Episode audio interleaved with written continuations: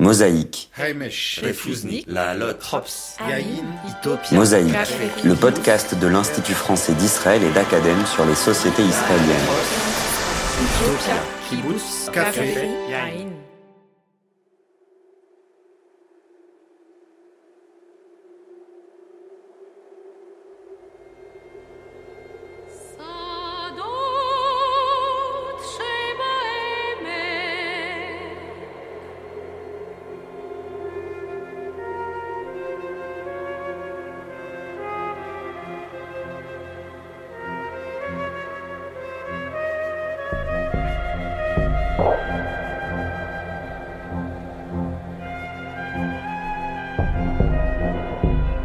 Aujourd'hui, vingt pour cent de la population israélienne est originaire de la zone post-soviétique et le russe est la langue la plus parlée après l'hébreu et l'arabe. un virgule cinq million de personnes issues des différents pays de l'U R S S au début des années quatre-vingt-dix a profondément changé la société israélienne.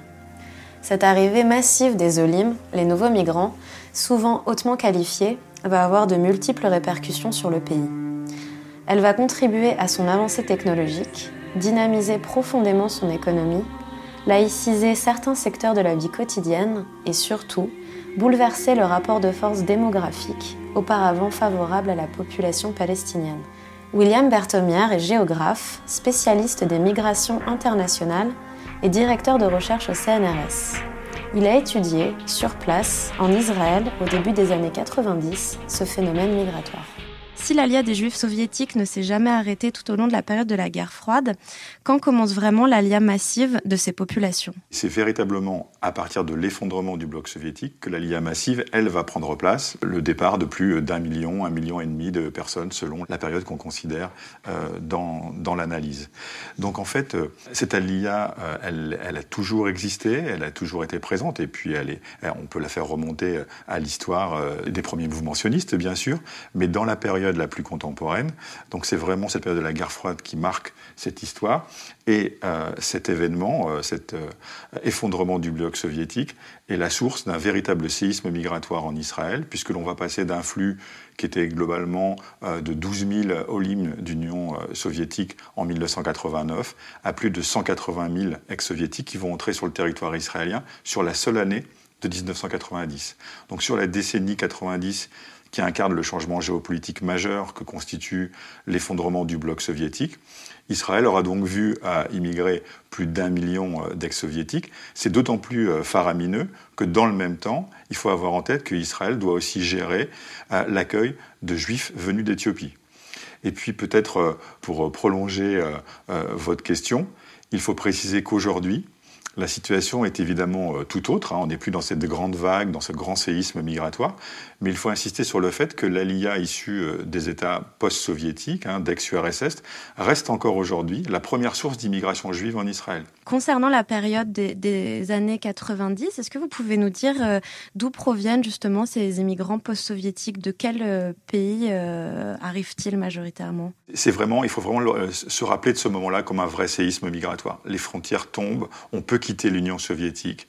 Et donc, en fait, chaque communauté va se mobiliser et se dire « Est-ce que je saisis cette opportunité, ce moment géopolitique, pour quitter le pays ?» Donc, en fait, toutes les localités sont concernées. Mais si on veut avoir une lecture plus fine, on peut dire que les régions occidentales ont contribué majoritairement au mouvement des migrations.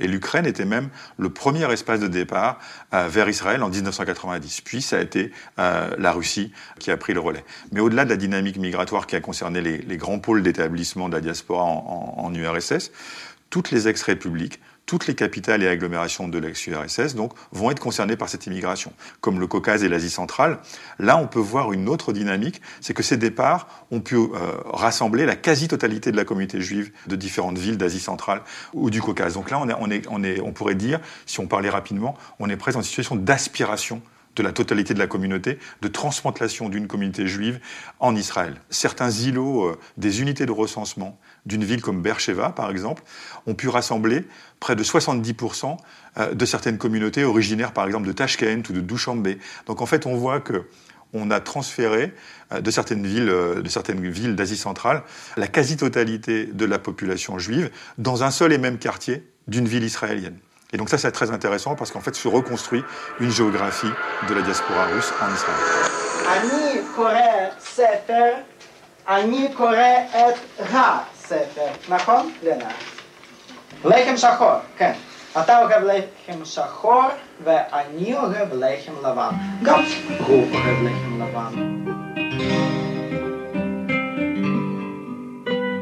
Comment se préparait cette alia depuis l'U R S S? Alors sur ce point, il est peut-être intéressant de rappeler que sur la période qui précède l'alia post-quatre-vingt-neuf, les autorités soviétiques exigeaient que les membres de la communauté juive qui souhaitaient quitter le pays disposent de ce qu'on appelait un visov, une invitation, émanant d'un parent dans le but d'un regroupement familial, comme on peut le, le voir aussi en France, par exemple.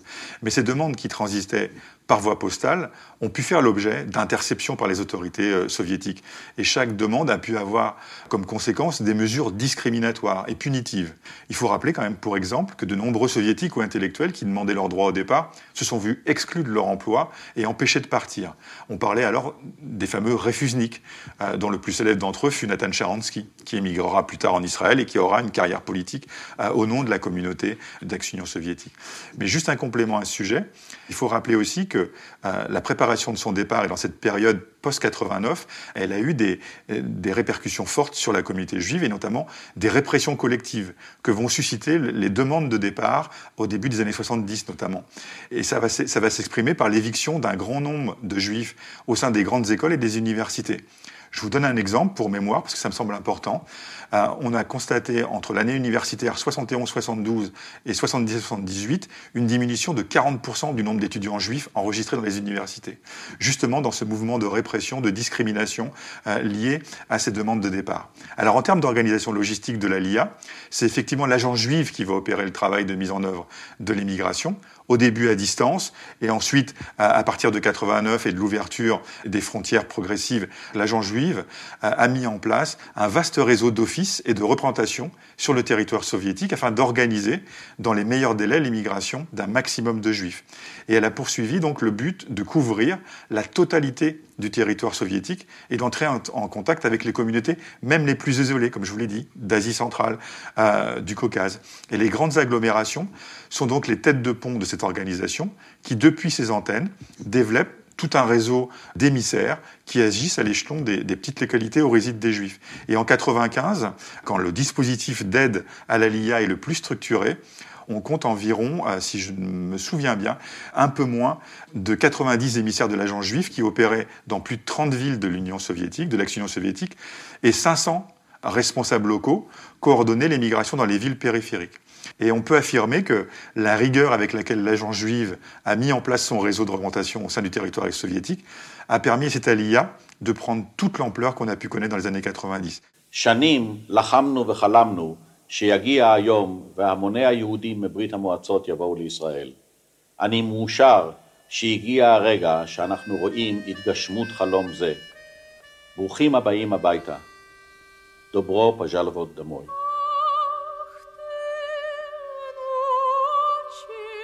Quelles sont les motivations, les raisons du départ de ces euh, immigrants pour Israël? Et là, je préciserai quelque chose aussi, c'est que, en vous lisant, vous expliquez que l'idéologie sioniste est au final assez peu présente chez eux, chez les personnes qui sont interviewées euh, à leur arrivée en Israël. Et vous allez euh, également parler d'exode, dans certains cas plus que euh, d'alia. Cette question est, est complexe car il est euh, évidemment difficile de réduire les motivations de plus d'un million de personnes euh, en, en quelques mots. On voit deux, deux motivations principales qui sont très clairement exprimées. Premièrement, la volonté d'assurer un avenir meilleur à ses enfants. C'est la volonté première, euh, la motivation première qui anime ces familles pour quitter euh, l'Union soviétique et partir euh, en Israël. La deuxième réponse euh, qui avait été euh, formulée, c'est la volonté de s'assurer une vie dans un environnement juif à l'abri des discriminations. Et là, ça renvoie à ce que je vous disais tout à l'heure, c'est qu'une une large part de la communauté euh, juive d'Union soviétique euh, faisait euh, euh, l'expérience de discrimination euh, au quotidien, euh, dans la vie quotidienne et notamment dans leur exercice professionnel en termes de, d'évolution de carrière ou en termes d'accès à l'éducation et aux grandes écoles. Donc ça, ça constitue la base de, de la motivation. Cette question des motivations, donc, elle s'est retrouvée mêlée à celle de l'intégration, des difficultés rencontrées par les immigrants pour, pour s'intégrer dans, dans le pays, dans les premières heures de leur, de leur arrivée. et que les interventions politiques de cette communauté juive d'ex-U R S S en Israël ont pu être interprétées comme celles d'immigrants peu empreints d'idéal sioniste. Mais c'est beaucoup plus complexe que ça, et cette question doit être surtout pensée dans le temps long, et je crois qu'aujourd'hui, on peut voir que euh, la question ne se pose plus dans ces termes-là. Cette communauté s'est intégrée euh, dans le pays et ses motivations, au fur et à mesure de cette intégration, ont bien été celles de faire partie, euh, d'être euh, à part entière membre euh, de, de, de la communauté euh, israélienne. Il faut rappeler que la population israélienne était elle-même très mobilisée pour accueillir ces nouveaux olim. Il y avait une véritable effervescence dans le pays. Pour l'anecdote, à cette époque, quand j'empruntais le, le bus tous les matins pour me rendre à l'université euh, ou au centre de recherche français euh, à Jérusalem, les chauffeurs de bus avaient l'habitude de monter le son de leur radio quand les flashs d'information annonçaient l'arrivée d'Olim venus d'une nouvelle ligne aérienne ouverte vers Israël. Je me souviens très bien être allé à, à la réception mise en place à, à l'aéroport Ben Gurion pour l'arrivée du premier vol euh, venu d'Asie centrale. Tout le gouvernement était présent à la descente d'avion pour accueillir les premiers Olim d'Asie centrale.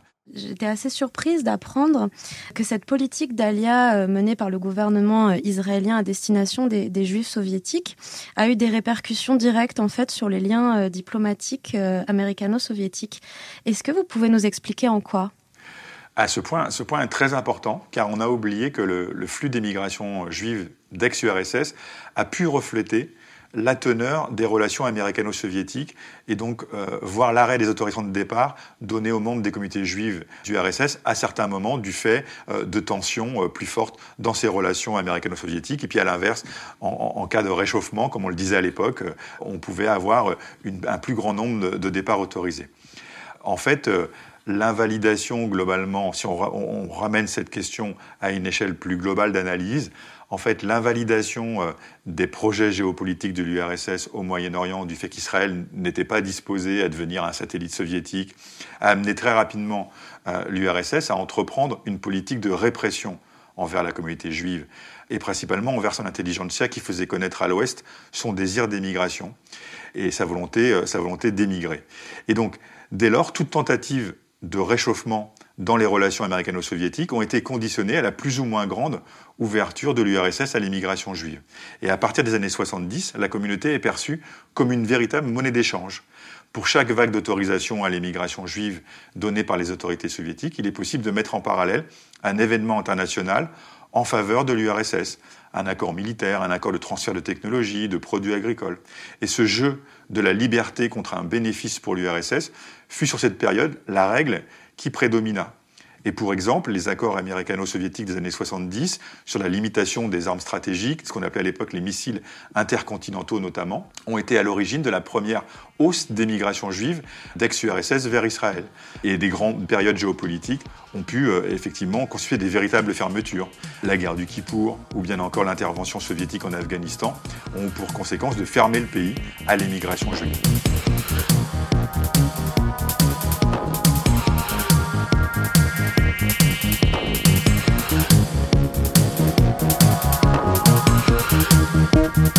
On va un peu parler aussi maintenant de l'arrivée de ces euh, Olim euh, en, en Israël, où se retrouvent les Juifs euh, soviétiques à leur arrivée en Israël. Toutes les localités sont, sont concernées parce que le, le pays est littéralement submergé par cette vague migratoire. On parle de plus d'un million de personnes et vous connaissez euh, l'étroitesse euh, de l'État, l'État d'Israël, euh, la densité euh, de son tissu urbain. Donc en fait, euh, on a l'impression que le pays est, est littéralement submergé par cette immigration. Mais comme une large majorité euh, de ce flux euh, d'immigration, cette alia, est originaire des grandes métropoles de l'ex-Union soviétique, en fait, les nouveaux immigrants vont être tentés d'aller euh, prioritairement vers les grandes villes d'Israël. La question de la politique du logement a joué énormément sur cette euh, intégration euh, spatiale des nouveaux immigrants.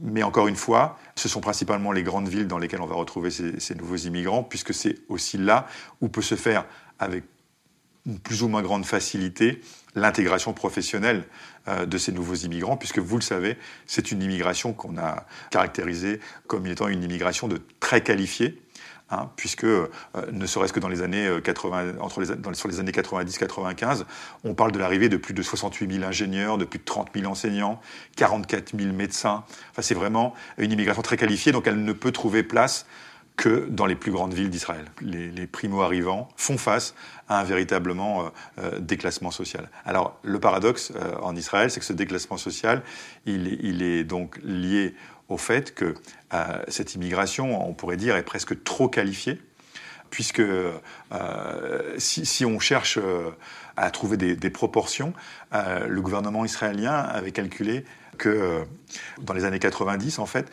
les premiers temps de la vague migratoire avaient déjà amené un nombre d'actifs ex-soviétiques euh, qui équivalait, par exemple, à pratiquement soixante-dix pour cent de la force de travail préexistante dans le secteur scientifique, par exemple, ou dans le secteur de l'enseignement.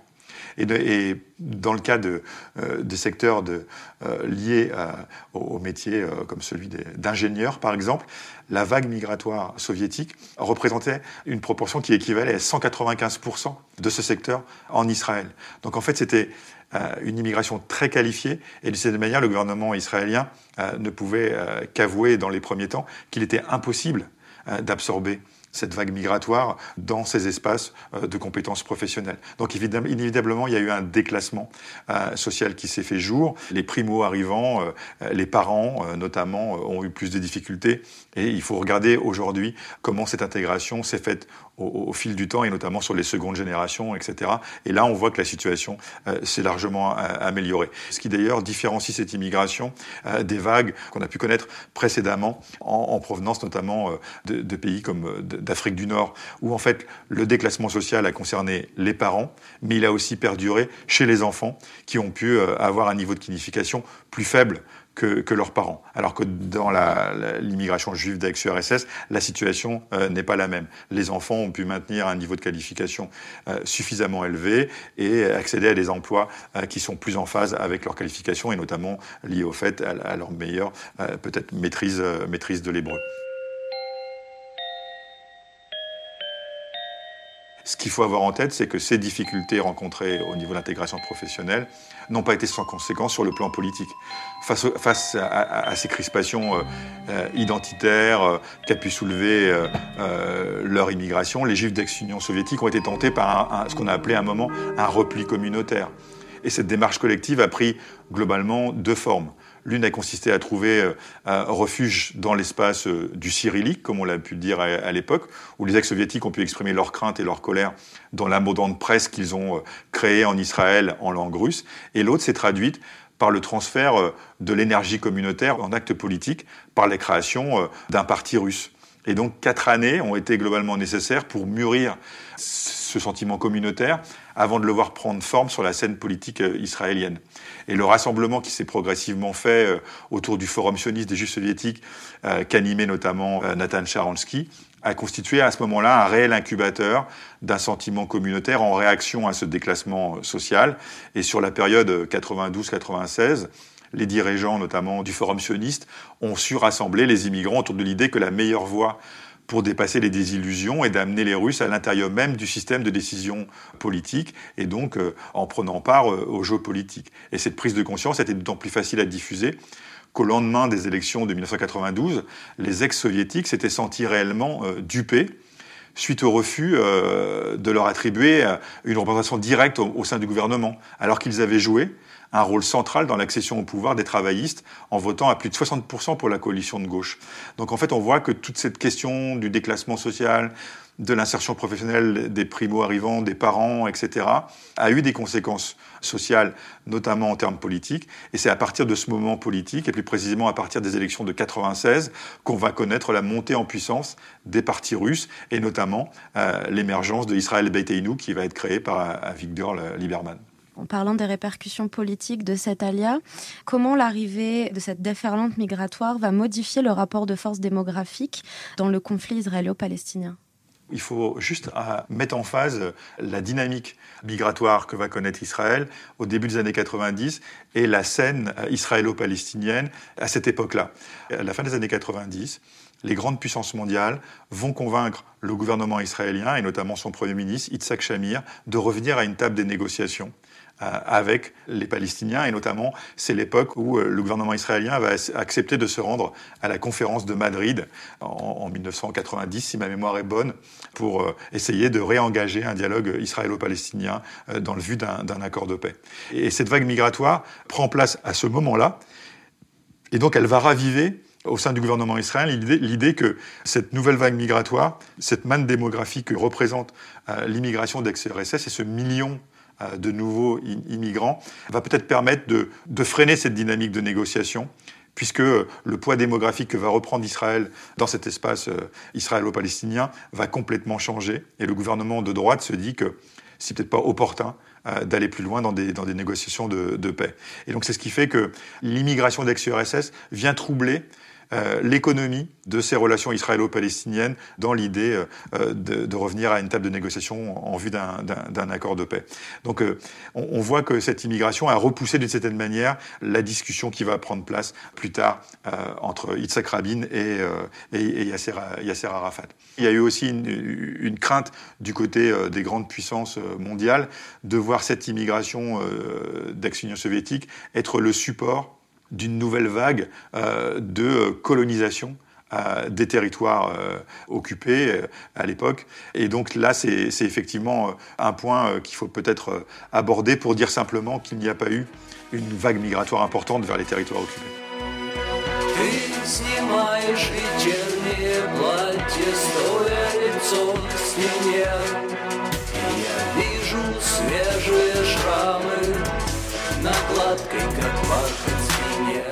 Nous retrouvons Sergio de la Pergola, démographe italo-israélien, professeur émérite à l'Université hébraïque de Jérusalem, pour continuer cet épisode du podcast. Quelles sont les spécificités de ces juifs soviétiques lorsqu'ils arrivent en Israël ? Et je préciserai que le terme juif soviétique renvoie, comme on l'a vu, aux juifs venus de Russie, d'Ukraine, du Caucase ou bien encore des pays baltes. Tout d'abord, vous dites bien quand vous faites ces distinctions, parce que parfois on utilise des, des schémas, des titres euh, « judaïsme post-soviétique ». En réalité, l'Union soviétique était un pays très hétérogène. Quand on pense aux grandes villes du Nord, face euh, aux régions asiatiques, et, euh, ce sont des situations euh, effectivement différentes, euh, soit du point de vue du développement général de l'économie du pays, soit du point de vue de la, de la langue, des traditions et, et du rapport à la religion, sans doute. Donc il faut être très, très prudent. Mais néanmoins, il y a aussi des traits communs. Et donc ce, ce qui avait euh, dominé sans doute l'Union soviétique, c'était un profond processus de sécularisation, en large partie imposé par les conditions politiques euh, de cette région. Et donc, euh, il y avait une scission entre peut-être une façade officielle des communautés juives et ceux qui, de façon peut-être latente, continuaient à exister dans le cœur et dans l'âme des familles juives. Alors, de, de ce public, il faut tracer quelques traits distinctifs. Il faut dire tout d'abord un niveau d'instruction très élevé. Et une chose, on peut dire, on peut critiquer l'Union soviétique à, à bien d'égards, mais on ne peut pas nier que le niveau de l'école en Union soviétique était très élevé. Ensuite, euh, très important du point de vue de la connaissance technologique.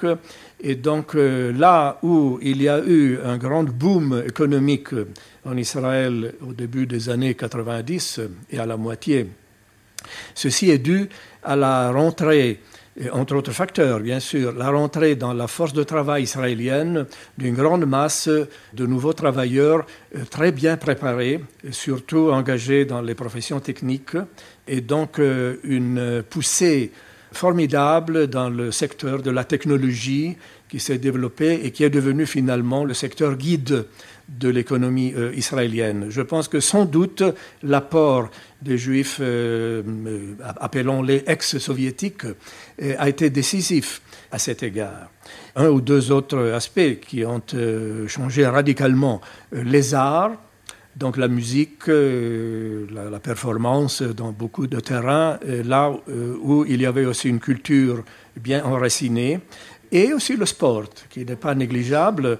Le nombre de sportifs de bon niveau et finalement de médailles, y incluses les médailles olympiques, euh, que ces nouveaux Israéliens ont apporté au pays est remarquable et, et on continue à le voir euh, maintenant. Israël, qui était déjà un pays très avancé à certains égards, a euh, gagné énormément dans d'autres domaines et a fait un grand euh, saut en avant et a rejoint euh, dirais-je, l'élite finalement des, des pays les plus développés. Israël est devenu finalement, euh, à la fin des années quatre-vingt-dix, un des vingt pays les plus développés du monde du point de vue des indicateurs euh, socio-culturels, socio-économiques, euh, pas tellement le niveau de revenus, mais le niveau d'instruction et puis le niveau de la santé publique euh, qui a sans doute en juillet l'apport de beaucoup de docteurs et de, d'experts qui provenaient de, de, de, de ces pays. Et, et donc c'est, c'est, c'est pratiquement une, une révolution.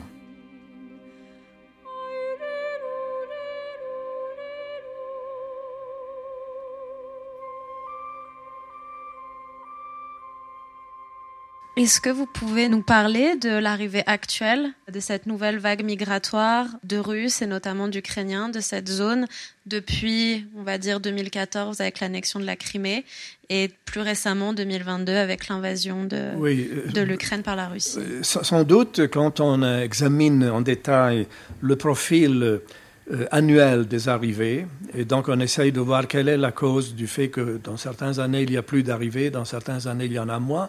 Alors il faut euh, suivre attentivement les développements de la politique euh, militaire, euh, économique et autres dans les différents pays, euh, dans les différentes républiques euh, constitutives de l'ex-Union soviétique. Et là, il y a des coïncidences très claires.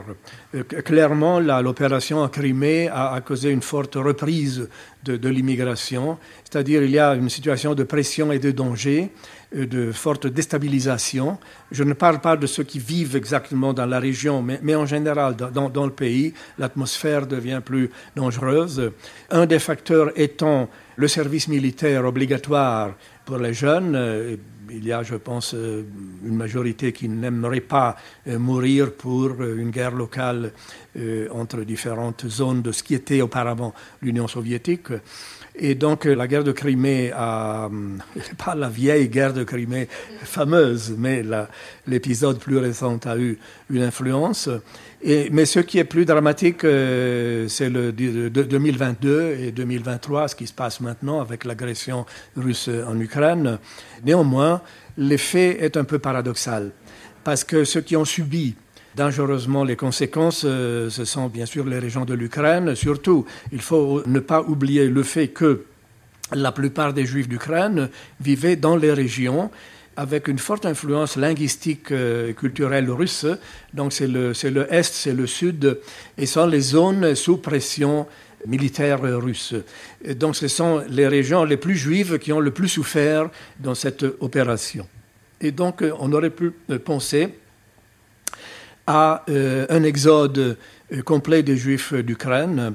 Une partie ont quitté, une partie ont essayé de, de se trouver un autre endroit, plutôt dans le, dans le nord-ouest, qui était apparemment au début un peu plus euh, protégé. Beaucoup ont quitté le pays euh, temporairement euh, pour aller en Pologne euh, ou en Allemagne ou même euh, en Roumanie, en Moldavie. Et bien sûr, il y a ceux qui sont venus en Israël et, et ceux qui ont essayé de, d'émigrer dans d'autres euh, pays. Euh, fi- finalement, dans ces mouvements, Israël euh, est le pays qui a relativement le plus d'arrivées, mais il n'y a pas de monopole. Ce, ce qui est clair, qu'il y a encore une population, et je parle des Juifs d'Ukraine, qui est encore euh, à la recherche d'une systémation plus stable. Et on, on, on ne sait pas quand et où et, et si cette euh, chose euh, pourra venir. Mais ce qui est peut-être le plus surprenant est que le nombre de Juifs euh, prédominant est celui des immigrants de Russie. Mais nettement, Nettement. Et tandis que, de la perspective, maintenant, euh, nous sommes dans l'été deux mille vingt-trois, l'immigration d'Ukraine euh, a nettement diminué. C'est-à-dire, c'est, c'est un peu complété. Il y a un certain nombre de personnes qui arrivent, mais euh, très modeste. Le chiffre de ceux qui arrivent de Russie continue à être très élevé. Alors, c'est un paradoxe, car le, le danger est en Ukraine, en Russie. Qu'est-ce qui se passe? Oui, je répète. D'un côté, la crainte du service militaire, mais il y a quelque chose de nettement plus profond, c'est-à-dire euh, un éloignement du système qui, euh, évidemment, euh, je ne dis pas s'écroule, mais qui souffre un cri- une crise très profonde et multiforme et qu'il faut comprendre bien. Et donc, euh, l'alia de la République russe a été euh, nettement prédominante en, en deux mille vingt-deux et encore en deux mille vingt-trois, même un plus. Cela dit, bien sûr, euh, du point de vue strictement euh, identitaire, nous savons bien que la loi du retour admet euh, les familles étendues jusqu'à la troisième génération. Donc euh, on peut être le, le, le petit-fils, la femme non-juive d'un petit-fils non-juif d'un juif. Ces gens sont admis selon la loi du retour. Et c'est une proportion assez euh, dominante. Euh, à peu près les deux tiers des nouveaux immigrants ne sont pas juifs euh, formellement du point de vue du rabbinat israélien, mais ils sont des citoyens israéliens à tout titre. Et euh, je pense qu'aucun ne peut pas faire la distinction en rencontrant quelqu'un et disant celui-ci oui et celui-là non. C'est tout à fait impossible. Tout le monde fait les mêmes choses, participe dans la même société, ont les mêmes droits et les mêmes devoirs. Mais euh, ceci démontre euh, indirectement, à travers l'observation de l'immigration juive, quelque chose de plus profond, c'est-à-dire c'est la solidité ou, ou manque de, euh, d'un régime, d'une société, de, de, d'un pays. Et de ce point de vue, les données sur l'immigration juive démontrent, à mon avis, modeste, une très grande faiblesse de l'apparat russe et soulève beaucoup de doutes euh, Euh, aux égards de, du futur du pays. сорок шестого года это моя мечта была, еще я была девушка. Отец у меня погиб на фронте под Сталинградом. И никак я не могла эту мечту осуществить. А сегодня сбылась на существо. И наконец мы на своей родной земле, на земле наших предков, Израиля. Шалом, шалом.